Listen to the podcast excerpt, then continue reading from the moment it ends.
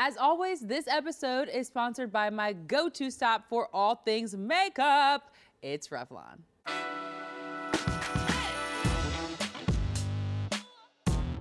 Hey, everybody, I'm Ashley Graham, and this is Pretty Big Deal, where confidence is key.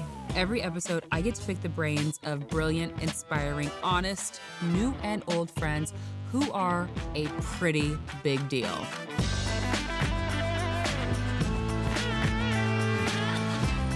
Today, we are talking to accomplished magazine editor, television personality, and best-selling author, Elaine Welteroth.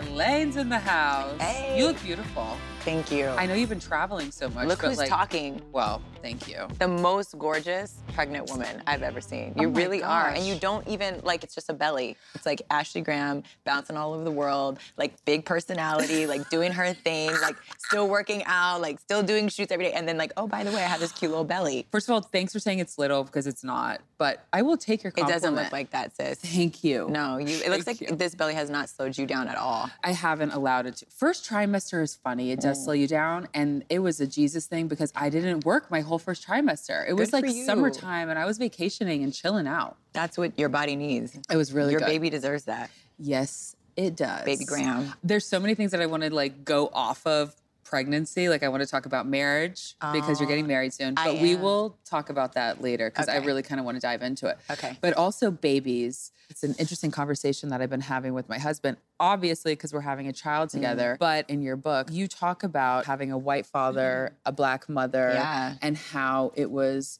a conversation that they had in their approach in shaping you as a black woman Yeah. and your brother as a black man, right? You have a brother. Yes, and your brother. they wanted to help avoid a racial identity crisis for us down the line. got it. So my mom is an African American woman. My dad is this like German Irish, like hippie California guy. Uh-huh. And they decided before we were born that we were going to be black. Right. Because that is the way that the world would see us. That would be the experience that we would have in this country. And they just thought, like, let's eliminate confusion about things. Let's just make it easy and clear. And the reality is, uh, they did that with the best of intentions. And in a lot of ways, I understand why that's necessary. And to just like hit it off at the pass and have those conversations out in the open and to instill a sense of cultural pride in your child and all of the identities that they possess, but particularly to make sure that they're clear on how they're going to be seen in the world. It's a parent's duty to help start that process of feeling a sense of pride in your culture and your identity. Yeah. And so that's what my parents did. But ultimately, it's still a confusing process, and you can't like you can't prevent the the identity crisis because it's inevitable. I'm curious. I'm the white person in an interracial relationship, and I'm about to have a black baby and or a biracial baby, and this is a conversation that Justin and I have been having. So I just think it's really well, biracial is not an identity yet, Okay. unfortunately. Like we don't hold space in our language even for biraciality. That's interesting. Do you call President Obama the first biracial president of No, America? he's black, Do you call right? Halle Berry the first biracial woman to win an Oscar? Yeah. Do, no, no, no, I'm saying- Do- I'm no, no, no, no, you. no. I know you are. I'm just, I'm just pointing out because it's, it's a nuance that we just don't often think about. Hmm. So like Misty Copeland. I mean, a lot of the firsts in Black history are actually biracial people, but we don't really have the language for it. The first biracial celebrity that I saw identified as biracial was Meghan Markle, Oh, and yeah. that's like couple years ago, you know? So I think that's an important thing. I hope that that changes and that over time we can create space for all types of identities to be acknowledged. Mm-hmm. But the reality is that your phenotype, the way you present, and to the world. that is what that is going to dictate your experience. I think that your conversation, you guys can have all the kind of premeditated conversations ready to go for your child, but ultimately a lot of your child's experience is going to be dictated by their appearance, Mm-hmm. the color of their skin, the texture of their hair, Mm-hmm. and you're there to help insulate some of the blows that are inevitable in the world. And for me and my brother, I remember like being so confused. Like I, I remember being in preschool and being one of the only brown kids in, in the class. We were asked to do an assignment where we had to make a collage of our families. So everyone's like looking through magazines and I'm flipping through my magazines and then everyone's like starting and I'm like, wait, but I don't see anybody who looks like my Wow. mom or me or my brother in these magazines. I got a lot of white dad options, but where are the like black people And I didn't actually know I was black. I didn't know my mom was black. I just knew I couldn't see anyone who looked like my mom. And this is my very first memory in life. And so it was the first time I was like, oh, I'm different. Oh, is something wrong with me? Wait, hold on. Why can't I see myself in these magazines? And this is before you have language for these things. We didn't talk about representation at three years old. No. You know, like, so I'm sitting there and I'm like, okay. I, I just looked around and I was like, okay, I guess I'm just gonna do what everyone else is doing. I'm gonna cut out white people. so I started cutting out white people, and I like made a full collage of a full white family. And the, imagine how awkward that is for the teachers who are like, "What is going on over there?" So I remember a teacher coming over and trying to like steer me towards the sole black girl in one of these magazines, and I just ignored her because I did not want to be different. Oh my god. And then I came home with that white paper family, and my proud black mother took one look at that and said, oh, Houston, we have a problem. You and your brother need to sit down at that table, and we're gonna redo that assignment together. And she whipped out Ebony and Essence magazines, and we redid that collage. And that was my first memory in life. And it was a race conversation. You know, we had we had to have that conversation. Yeah. And I remember my mom put that revised family collage on my wall, and it was the first thing I saw every morning, the last thing I saw every night for years. So mm-hmm. that no matter what I saw on commercials or in the pages of magazines, I could see myself and my family reflected as we mm-hmm. are. Mm-hmm. And it was a reminder to be proud of that. Um, Wow. I think we're living in a world that's becoming a lot more blended. We're having a lot, a lot more conversations, conversations, about race. mhm. Yeah, there, and, and so hopefully your child will have so many more examples of what a blended family looks like, or what an interracial family looks like, and it won't be such an anomaly. Yeah. I only had Mariah Carey. Oh wow. Yeah, that's all I had. That's insane. Yeah, But also, it does ring true just in the fact that so many, as you said, there's just a lot of blended families now. mixed race, multiracial people are the fastest growing population, and yet I feel like our stories and the exploration of that identity is so under discussed. Hmm. What about you? You're about to become a mom, and you're doing it with a black man. Like, what are the conversations that you and Justin are having about this? the conversation that Justin and I have been having is that, you know, he wants to raise his children black because, like your parents told you, the world will treat you the way that they see you. Yes. And as a white woman, I have had to understand what that means. Mm-hmm. And I think that I've had to understand a lot of things. I, like, I didn't know what white privilege was walking into this relationship. I mm. didn't understand half the things that I've learned in the last 10 years of being with Justin. Mm. And I think that when you're the white person in an interracial relationship, you should be asking questions. You should be getting filled with information. It's the white person's job to really get to know the other culture because we mm-hmm. live in a white world. Mm-hmm. you touched on something that I think is so important for folks who've never understood or never had to be in a situation where they are the only one who looks like them. Yeah. I think it is crucial. It is vital to put yourself in positions where you have to feel that otherness. You have to go out of your way to put yourself in that position in a world that centers you. Mm-hmm. You know? Mm-hmm. So I think it's a brave thing for you to do to take on that responsibility and to own it and to welcome it. And I'm sure it may, it's uncomfortable at times. There's uncomfortable moments, but I don't even want to call it brave. I want to call it just something that I want. Like, Yeah. I love Justin that much that I want to know everything about him. yeah. like to the core of who he is. And he is a black man and he's proud of it. Mm-hmm. So I want to understand like what does all of that mean? Yeah. And how can I be of assistance when raising children? So Mm-hmm. yeah, yeah, you're asking all the right questions and you're doing all the work that you that you can do. No parent ever gets it perfectly. no, they don't. You know? They don't. But we can try. but you can, Yeah, We can try. You're gonna be a great mama. Thank You're gonna be a great mama. How do you So feel like all of this shaped your identity in general? It's like such an inextricable part of my experience that I don't really know what it would be like to not have that. You know, like my dad is my dad, my mom is my mom. So you can't really dictate like how it's all gonna come out, you know, but I wouldn't have it any other way. Like I feel like it was a huge blessing in a lot of ways. There's a lot of strengths and positives that come out of having access to two different cultures and two completely different worldviews mm-hmm. in your household. Yeah, I agree. You know, because you have an empathy for people who think differently than you do. You can understand both sides of things. And um, I think I grew up feeling like a little bit of a bridge in divides. First racially at home and culturally, but then also over time, I kind of I asserted that, or I felt that that was part of my role in my profession and my friend groups and in the world. that you Like, said I- a bridge. yeah, I've been mm-hmm. able to become a bridge and divides between mm-hmm. races, between old and new media, you know, between fashion and politics. It's helped me like moderate, you know, two different sides. And I think at a time like this where we're, there's such a so many deep, deep divides in our country, it's actually been a benefit being biracial and having that kind of like home training.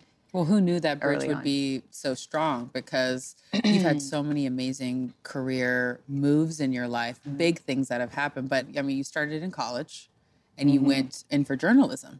Is that why you went in? Well, first I studied psychology, and then I was like, nobody cares about my outfits in these classes. So, um, and then I was like, a little. I was always interested in fashion, but I was too intimidated by like capital F fashion Okay. coming from a small town. So I was like, okay, I love to write, and I love getting in people's business. I love like interviewing people. Yes, I know. So I know it's like taking everything from me to not interview you right now.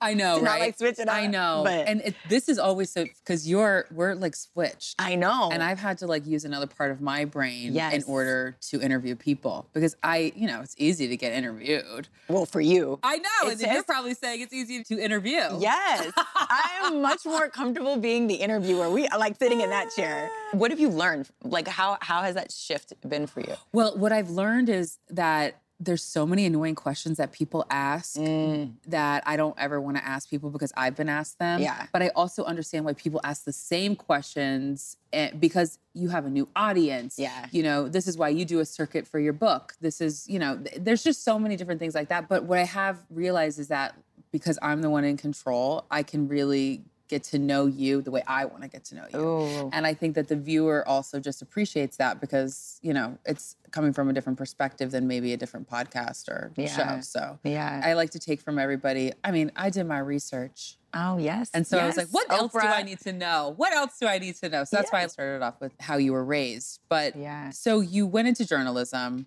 and boom, you come out and you talk about this story a lot. Right out of college, you get an opportunity to work with Ebony. But Yeah. the real love and want was Essence. Yes. Until you did uh, your research. I did. Harriette Cole comes into your life Mm-hmm. and she invites you to set as an intern. This is your Mm-hmm. first day on set. You have no idea what's going on. You have no idea where you're going. And you show up in Malibu and there's Serena Williams and they're Mm-hmm. Shooting a cover. Yes. Okay, first of all, whoa. Second of all, What is life? you Yes. say, "Oh, I think she should be in the blue bikini," Yes. and it ends up on the cover. Like what? So do Like you? what?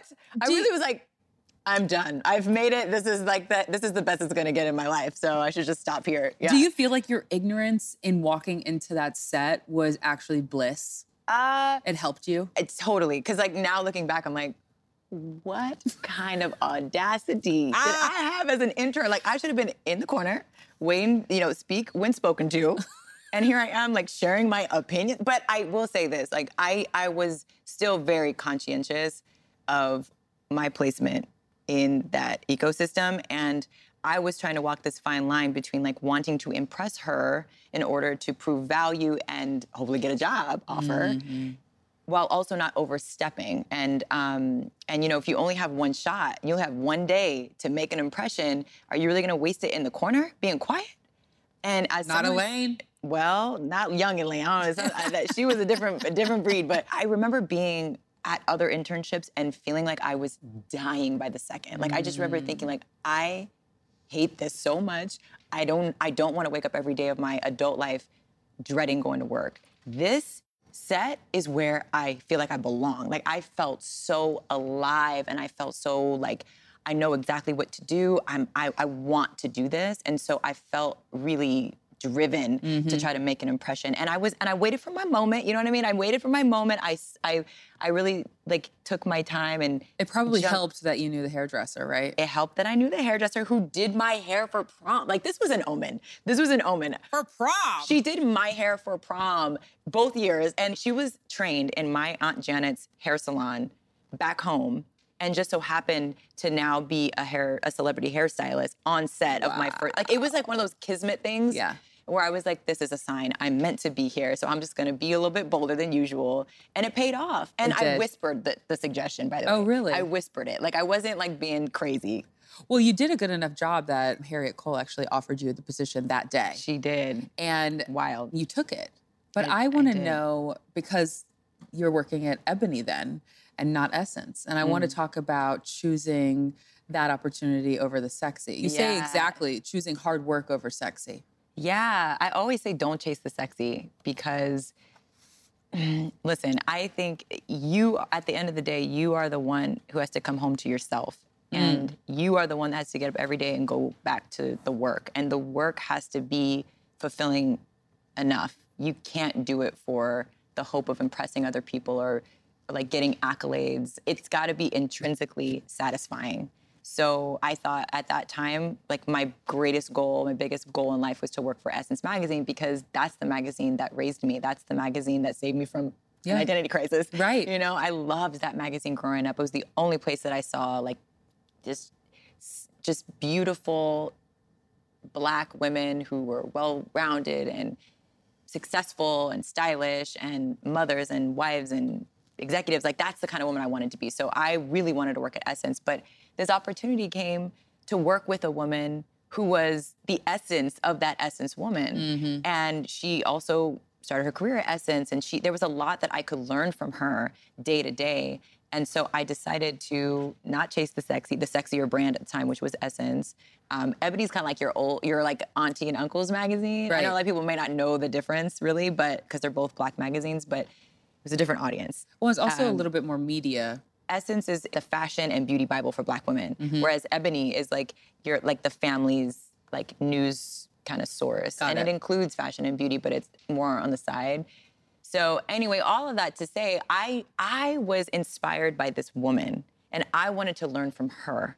And I basically would have followed her to the end of the earth.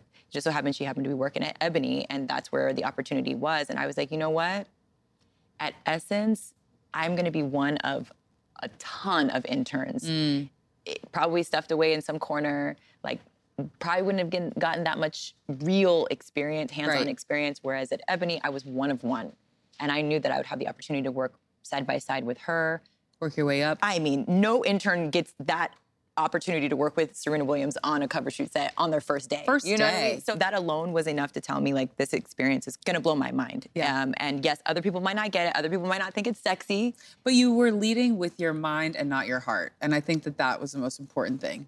Because I think that a lot of people go off of emotion and not off of like what is the right thing to do. Yeah. And you did the right thing. I followed my enthusiasm. Mm. And I that's the thing I always try to check in with myself on and folks ask me for advice. I'm like, follow your enthusiasm because I think your mind can play tricks on you. Mm. I think your heart can change. And people say trust your gut. I'm like, what does that feel like? What does that feel like exactly? I do say You know- trust your gut a lot. I am a gut girl. but how does your gut like show up for you? Like what does it actually feel like? Because for It's me, I just know what excitement feels like. I feel a pit in my stomach when it's wrong. Like I feel kind of Ah. like not hungry but empty.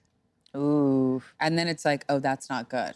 That's my gut talking to me. Does your gut tell you when something is good too? I kind of have an instinct excitement when it's good. Yeah. And then it's like I go through like a mental breakdown of like why this is good and I'm like, okay, let's do it.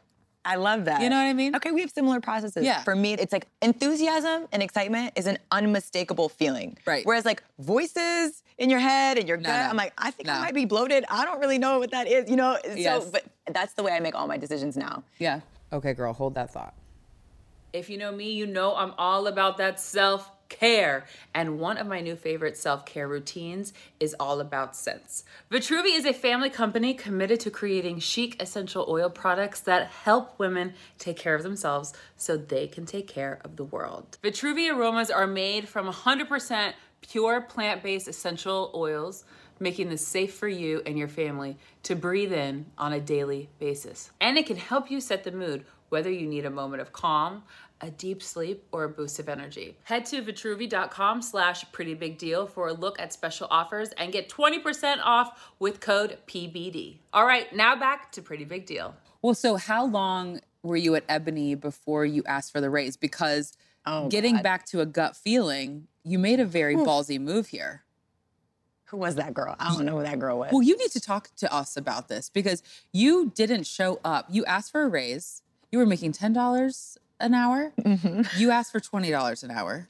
Yes. They were going to give you $12 an hour. Mm-hmm. So Elaine didn't show up to work the next day. What?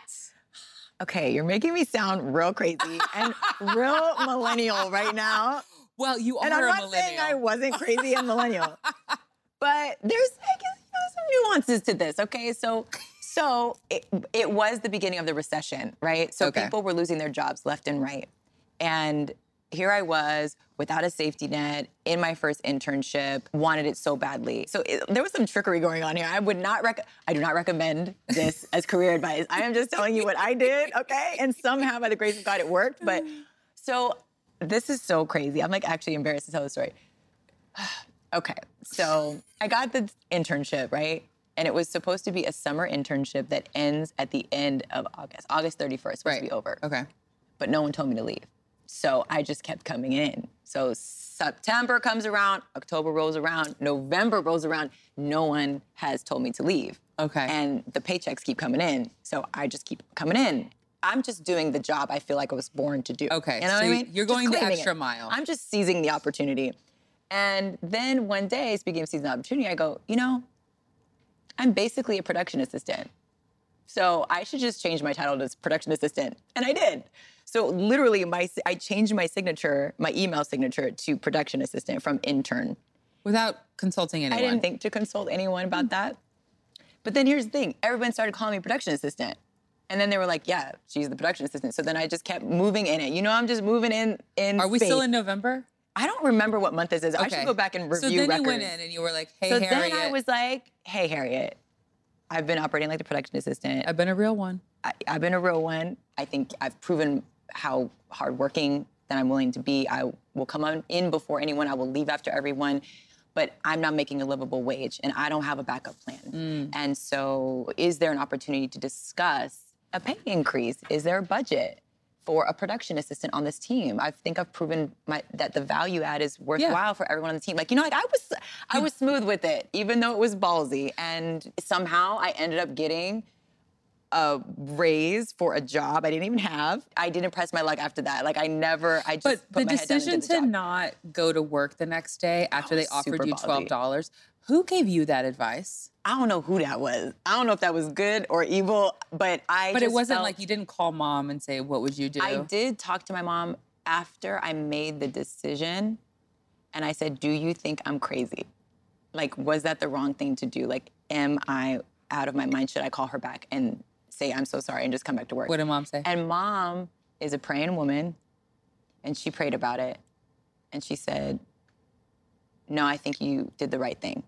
Good. I think you did the right so thing." So you had sweetheart." peace about it going into work? I had peace. I mean, I was nervous, but I had peace. And then when I showed up the next day, that's when I was really afraid. I was really like, oh, I've screwed this up. but Harriette batted for you. She She really does love you. She saw what you were able to bring to the table, and she said, "No, she deserves this. Elaine deserves this." And you got twenty an hour. With so- no OT, with no benefit. She was very clear. She was like, and don't ever do that again. But she did say, she, She did, did? she, yeah, she, she scared me. I will tell you, she's like big mama of my career. And she called me in her office and I was like, this is it. This is it. I'm fired. This is a a wrap. I'm going back to the wa- waitressing in California. And she invited me to her office and she just like stared me down. And I was like, oh my God, I'm so afraid right now.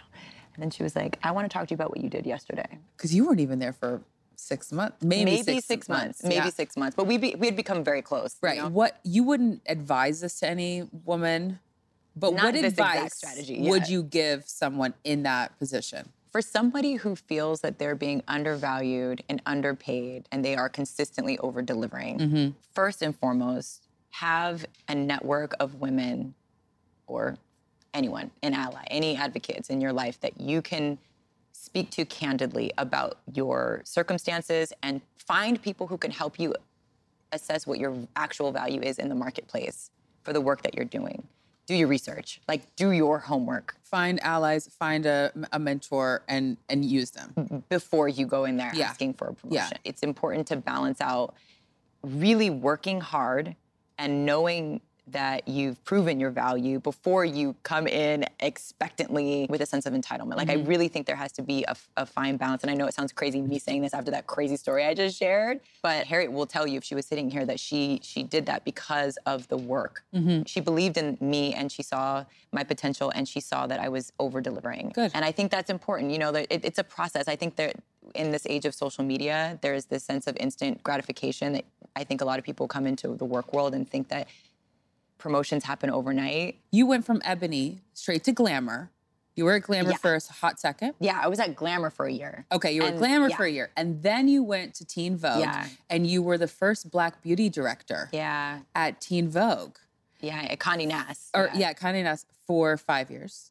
yeah, I was there. Okay, you tell it. I started my job, my first big job at Teen Vogue was beauty director, and I was 25. And then at 29, But you can't say just beauty director. You were the first Black beauty director, correct? I was First I Black was. female beauty director. first black yeah beauty director in Condé Nast history which is not a role that you sign up for. It's not like i knew i was going to be making history by doing this job. I was just like working really hard. Actually eva chen was the beauty director before me and she Right. sought me out when she was leaving and said this you should take this job and like kind of like helped throw my name in the ring and i was like no no i'm not ready i'm not ready. I was so scared. I had so much imposter syndrome I was just like, no, not me, not me. I passed it up, actually. I passed up the opportunity to even apply. And then because of Eva Chen, another woman looking around for another woman, mm-hmm. I was pushed forward and they were like, no, you're gonna go mm-hmm. out for this job. Mm-hmm. And that's how I ended up getting that particular job at 25. And then by 29, yeah, I was promoted to editor. Got it. So it wasn't overnight. Editor in chief. That's how it's presented in the headlines, and that's how it seems on the the highlight reel that we show you on Yeah. the internet. And that's why I, it was so important to me to write this book, so that I could share a little bit more, a lot more. Yes. Um, of the stuff that gets left out of 100%. the success stories that we're told. And that's the stuff that's the most universal stuff, the challenges. Well, that's what I want to talk about because Yeah. you, you went from Ebony to Conde and you went from black media to mainstream fashion. That's a big difference. Yeah, it was a culture shock. In some ways, it was familiar territory for me because I was used to being the only black woman in the room growing mm. up. I was like the token black friend. I had become comfortable with that uncom- discomfort.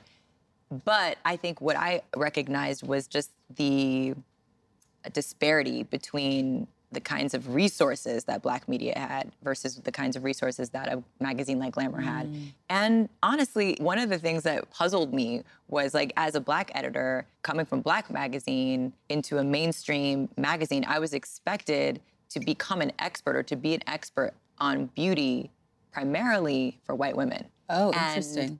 there wasn't the same expectation of white editors to understand how to speak about beauty as an expert for women of color. Mm-hmm. And so that was interesting for me. I was like, wait a minute, like, hold on. I I became an expert on self tanner, something I never will need. I became an expert on like volumizer, and you know, I could I could pick out your foundation shade in a second. That was the job. Wow. But beauty experts who had been in this industry for 20 plus years could not tell you the difference between like a yaki braid and a dreadlock or like you know they couldn't help you a, a woman of color pick out her foundation if you paid him a million dollars like like Right. there was just this there's just this disparity in education about women of color and it And now here you are to- having to educate. and now I'm here I am educating and I'm like the newbie on the block. It just reflected that the beauty standard in America You can say issue. issue, eh, you know, Problem. Problem. We, we let should we go there? We, Yes, we go there. let's go. But but there is this. It's like skinny white woman, cis woman, like it- it- straight. That's blonde hair, blue eyes. Mm-hmm. The like epitome. Mm-hmm. that's the standard of beauty, and anything else is presented as a deviation and as secondary not as important. And so I really felt charged with a mission to change that narrative, especially because I personally knew how damaging that was as a three year old, as a little kid, as a little brown girl, looking at, for myself in magazines mm. and never seeing me mm. reflected. So it was important for me to have both of those experiences, to know what it is to celebrate Black beauty, center Blackness at a Black magazine, work among Black people, learn how to be an expert in talking about our issues, Yeah. and then bringing that to a mainstream space that To needed it. celebrate. But here's the thing I will say, and this is also part of why I wrote my book it's not easy to just be the only one who knows about your culture. It's not easy to figure out how to use your voice for good. Right. It is not easy being the sole voice in the room advocating for something that no one has experienced before or sees as necessarily a problem. So it took me time. I would say like the, the entire time I was at Glamour, I think I was I was in a little bit of an assimilation syndrome phase where I was just trying to fit in. I saw an opportunity to make things better. I really was still building courage to take my shot at making things better. Does that make mm-hmm. sense? A hundred percent. because we we're like we talk about like finding your voice and using your voice as like like in meme form and it's just like it sounds so easy and everybody talks about like just doing it and being brave. yeah But they're not in these rooms where it's everybody who looks the same at the table and then you're the one different one that's trying to convince them that this is like what should we should be talking about. exactly and I- you know all about that I do a little bit. I mean, I can't identify at all being a black woman coming in and talking about, you know, white beauty and what does that look like and then having to change people's minds. Like you don't know what that's that's like but you know what it's like to be the only one advocating for a different kind of beauty A standard hundred percent, a hundred percent. But I think that that must have been a lot of pressure. Was it 2017 you officially became the EIC of Teen Vogue? yeah i became editor in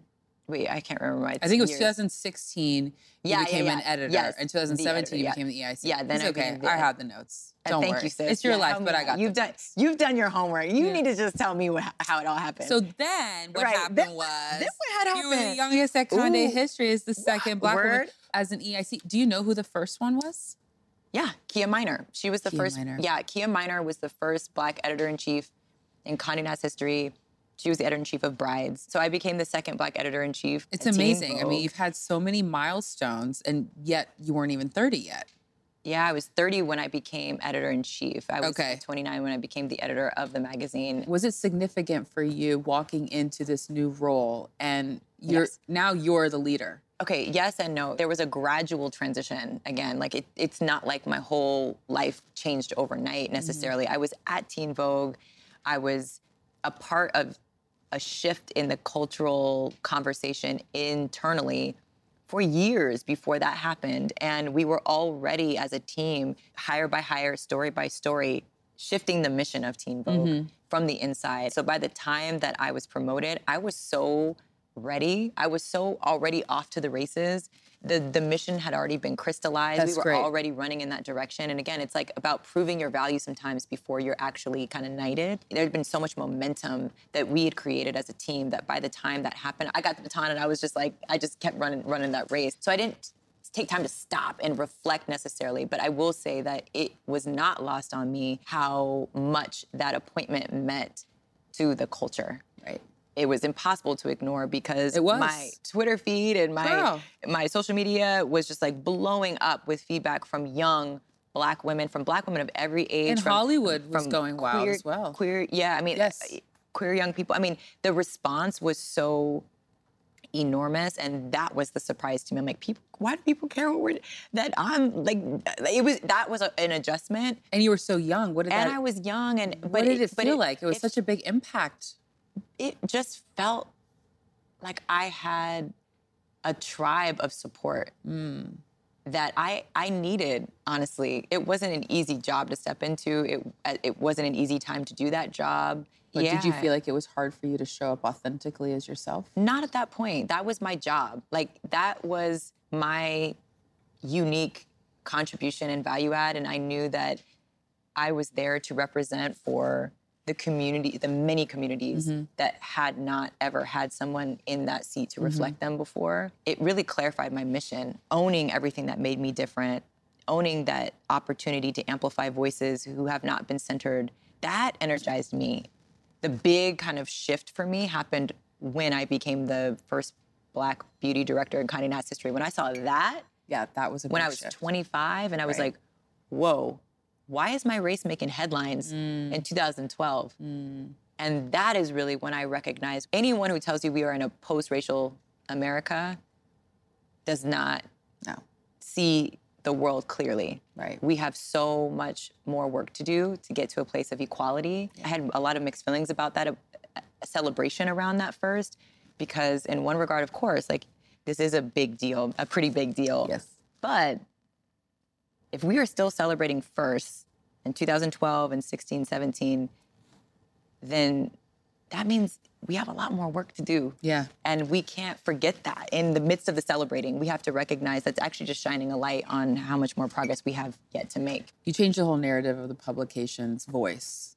And it didn't happen overnight, like you said. And I think that people look at something like that you did, or even my career. It's like, you know, I've been doing this for 20 years. But four years ago, being on the cover of Sports Illustrated, people are like, oh, she just is overnight sensation. Right. But they don't understand the real work that went behind it. Yeah. it's a very pivotal point that you make in that there's so much work that had already been done. Do you feel like today that work has continued? 100%. That's good. One, 1000%. Not only at Teen Vogue, which they continue to do excellent work, the journalism that, that is coming out of Teen Vogue, I'm so incredibly proud of. But I saw a shift in media.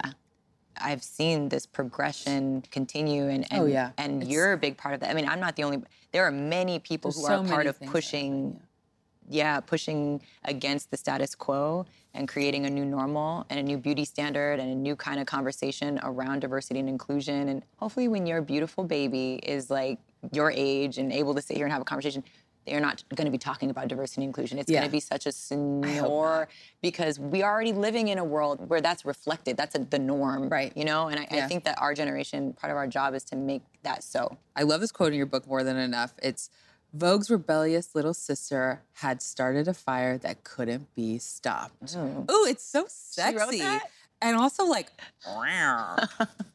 what were some of your biggest wins at Conde? I don't think any of my wins were solo wins. They were all mm. team efforts. One of the things that made me really, really proud was the final print issue of Teen Vogue. Having the opportunity to do an issue of Teen Vogue guest edited by Hillary Clinton, and then mm-hmm. being able to bring that to life with the first Teen Vogue Summit, where we brought mm-hmm. together young people from across the country, from across the world to meet women like Hillary Clinton, but to put them in conversation with folks like Yara Shahidi and to have this kind of intergenerational conversation around all of these issues that matter so much to the next generation and to be able to foster a sense of community. Like mm. I think there was there was this whole community that had been galvanized online around the work that Teen Vogue was doing in terms of, you know, the political coverage and social justice coverage in tandem with fashion and beauty and mm-hmm. celebrity news. But this was the first time that we could actually get those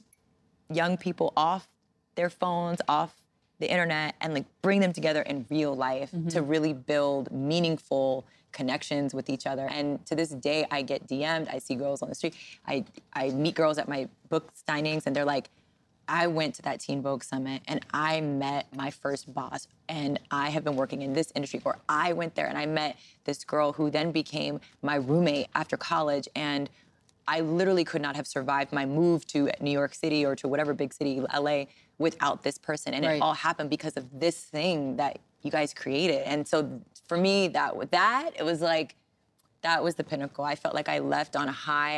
I I, I did what I came to I was do. just about to say, like, yeah, did my you mission feel was accomplished. I felt. did you feel any sense of doubt leaving?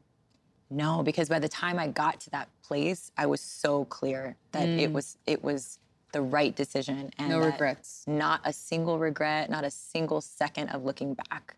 But it took a lot of work to get there for sure. It took months and months of like really planning and praying and figuring it out and, and talking to my advisory board and sitting with my my at the time like Ava DuVernay was someone who I just I she was my kind of fairy godmother mentor in that moment and she I just remember she looked at me and she was just like I think the universe is calling you to be a little bit braver right now. What did you and I was say? I like died. I I you were in her apartment? Yeah, we, we we were able to have a moment. I met her at the Teen Vogue Summit on stage.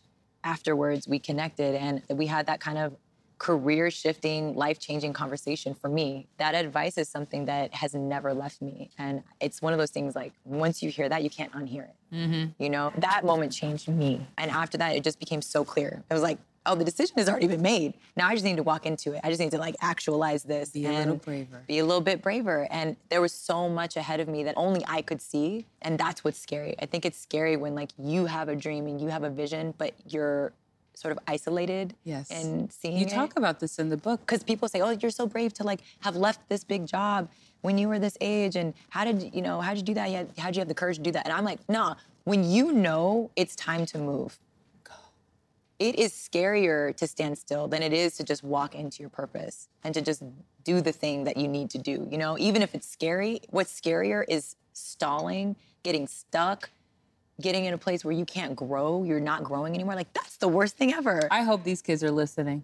Do you feel that though too? A hundred percent. That's any aspect of life. That's, That's work, a relationship. Those bad relationships all where you're not it, growing anymore. All of it. All through your book, you give incredible advice like this. Mm. And the full title of your book is More Than Enough Claiming Space for Who You Are, No Matter What They Say. Oh, I like the way you say it. And it's not a memoir. It's a manifesto. Hey! the book was amazing. The press mm-hmm. you're doing around is amazing. The. Thank I mean, you. what the way that you see young girls just so excited to read the book on your social media. You guys have actually started your own social media page more than enough. Yeah. What are you planning to do with it now? I am going to be building on that community that we saw come together around the book. I did a 10 city tour and then I got the opportunity to go to the UK and to Canada. And there was just such a need for young women of color and just young women who are climbing the career ladder, looking for support, advice, a community.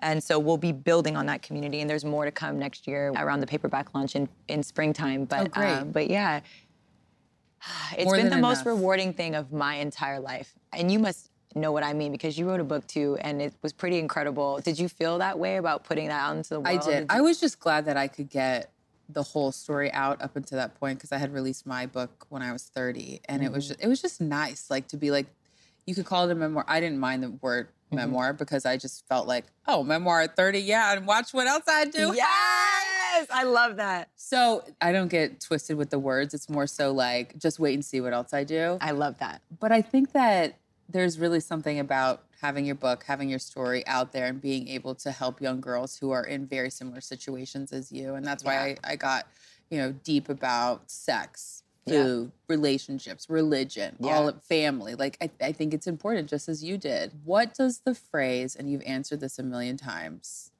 but what does the phrase more than enough mean to you? It means that no matter what the voice in your head is saying, and no matter what um, you've heard that makes you believe that you're not good enough, or not smart enough, not successful enough, skinny enough, all the things that we are told and that we tell ourselves, it is a counter narrative that pushes back against all of that and claims space for the truth, which is that we are more than enough, even if we are a work in progress.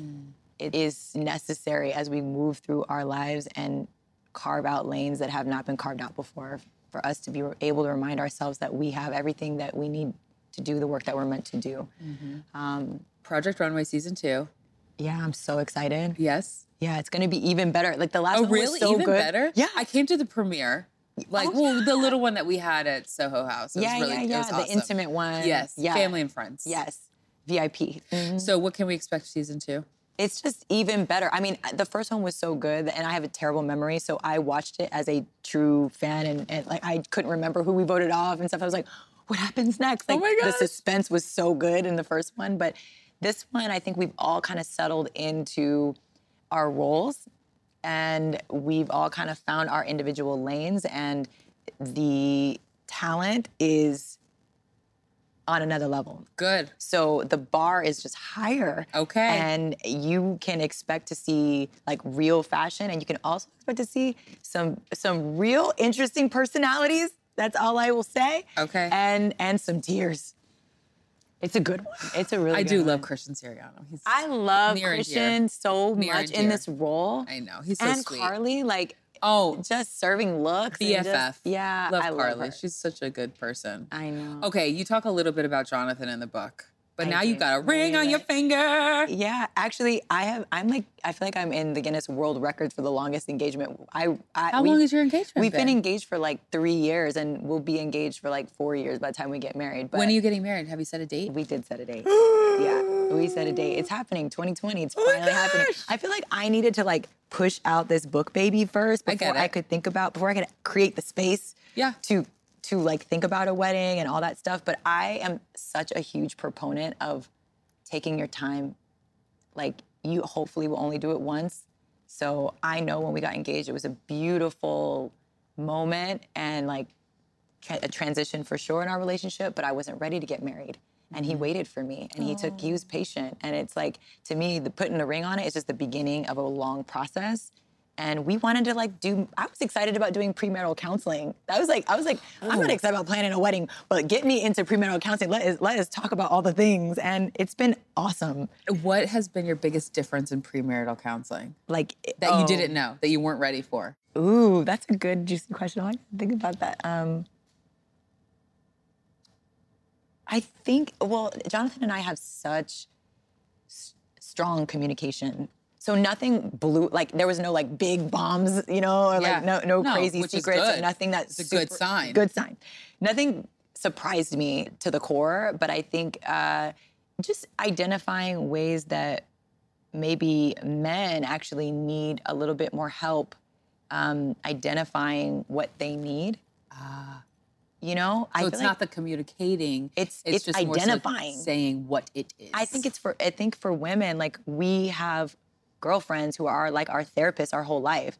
We talk about everything. We like wear our heart on our Open sleeve. books. Open books. Then what happened next, girl? Well, how did you feel about that? We ask each other these questions that prompt self-reflection. And guys just often don't have that network and that skill set. So- and so they need to do the work of like identifying what they even need in order to even figure out how to communicate it. And and that has been something that I've been like, oh, part of my job as a wife will be like really helping to identify his needs and then trying to address his needs and like serve him in, in a way that he can hear you. in a way yeah and love languages okay that's the thing Read that book, The Oh. Five Love Languages. We read it on our honeymoon, and I swear it's like a game changer. Five love languages. what's your love language I am um, acts of service, like hands down. you are Like I'll come home and like I didn't make the bed, but you got to make the bed.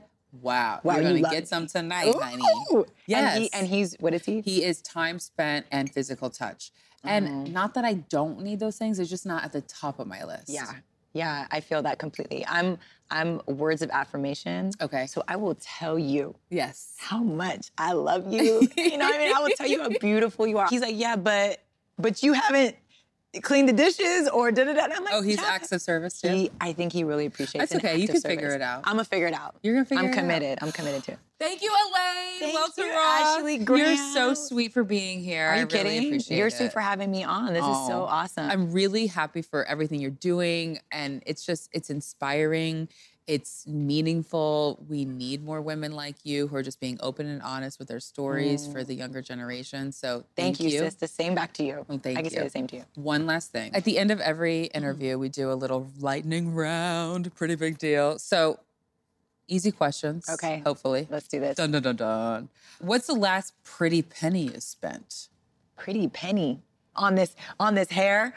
I went to a wedding last night and I and I I had a hairstylist come. I was real bougie. I had a hairstylist come, and this is just like my curly hair. So they just like rejudged my curly hair. So Okay. But hey, hair is always that's always good it's money a good spent. investment, you Hello. know? Okay, so what's your biggest relationship But what does deal that breaker? mean? Like I'm gonna break up with you if yes, you do this? because you got bad breath. I don't know. Oh, we don't do bad breath. Yeah, we actually talked about that today. like what's a non-negotiable? like bad breath is a non-negotiable. I will say on a on a light note. if I- you're not funny, you're not getting anywhere near me. Oh my God, I feel as- that. I laugh every day to the point where I'm crying in tears with Jonathan. And I feel like that is a new necessary. Yeah. It um, is. Don't do bad breath. That's not my thing either. And also, I'm just gonna say it like cheating. Some women have the capacity to deal with that. And I will, no judgment zone. I am not one of those women. That's all I'll say. I like that answer. Zero tolerance policy. Okay, finally, you're a pretty big deal, but I want to know what's a pretty big deal to you. What does that mean? A pretty big deal. Like pretty big deal Like to what's- me is people being nice. That's a pretty big deal. Aw. Pretty big deal to me. You know what? Random acts of kindness. It really blows my mind when people are just nice For no reason. for no reason and in big ways. Like one example was just the other day I was at the airport in Canada and I was in a big rush and I was in line buying food, overpriced food, and I was hungry. So I got pizza, a charcuterie board, and like a water, and it came up to $52. And while I was like grumbling about, I was like, this is highway robbery. This is so expensive. I go to swipe my card and it gets declined. And by the way, I made a big deal about the fact that my plane's about to leave, so they had already put the pizza in the oven, and I was like, um, shame face. It was a false fraud alert. So I'm standing there, and this guy in line puts his card out and says, no worries. he goes, you can hit me back on PayPal. Oh. I make Oh. You don't even know me. You're gonna pay $51. It wasn't like it was like five bucks. It was $51. And he was like, no worries. He was That's like, so nice. He's like, hit me back. And I was like, oh my, I was I was almost moved to tears. I was speechless. I wanted to hug him. Okay. I was like, it Thank you, friend. Yeah. Random acts of kindness. And it honestly a pretty it made deal. me wanna look for opportunities to do that for somebody else. That's amazing. Maybe not $51 pizza, but you know. Hey, you never know. Elaine, thank you so much. Thank you This was so such much, an awesome conversation. And I want to also thank all of you for watching. Make sure you go to all the socials on Pretty Big Deal, Instagram and Twitter. And please let us know. We want to hear from you. Questions, comments. You know, Elaine and I are very active on social media. We so are, we'll be 'cause we- talking we're gonna be back to scrolling. Feel free to throw in a little some compliments, you know what I'm oh, saying? Oh, yeah, on, you better. on she hair. spends enough money on her hair. Thank you for watching. Pretty Big Deal is produced by Pretty Big Deal Productions and OBD Sound.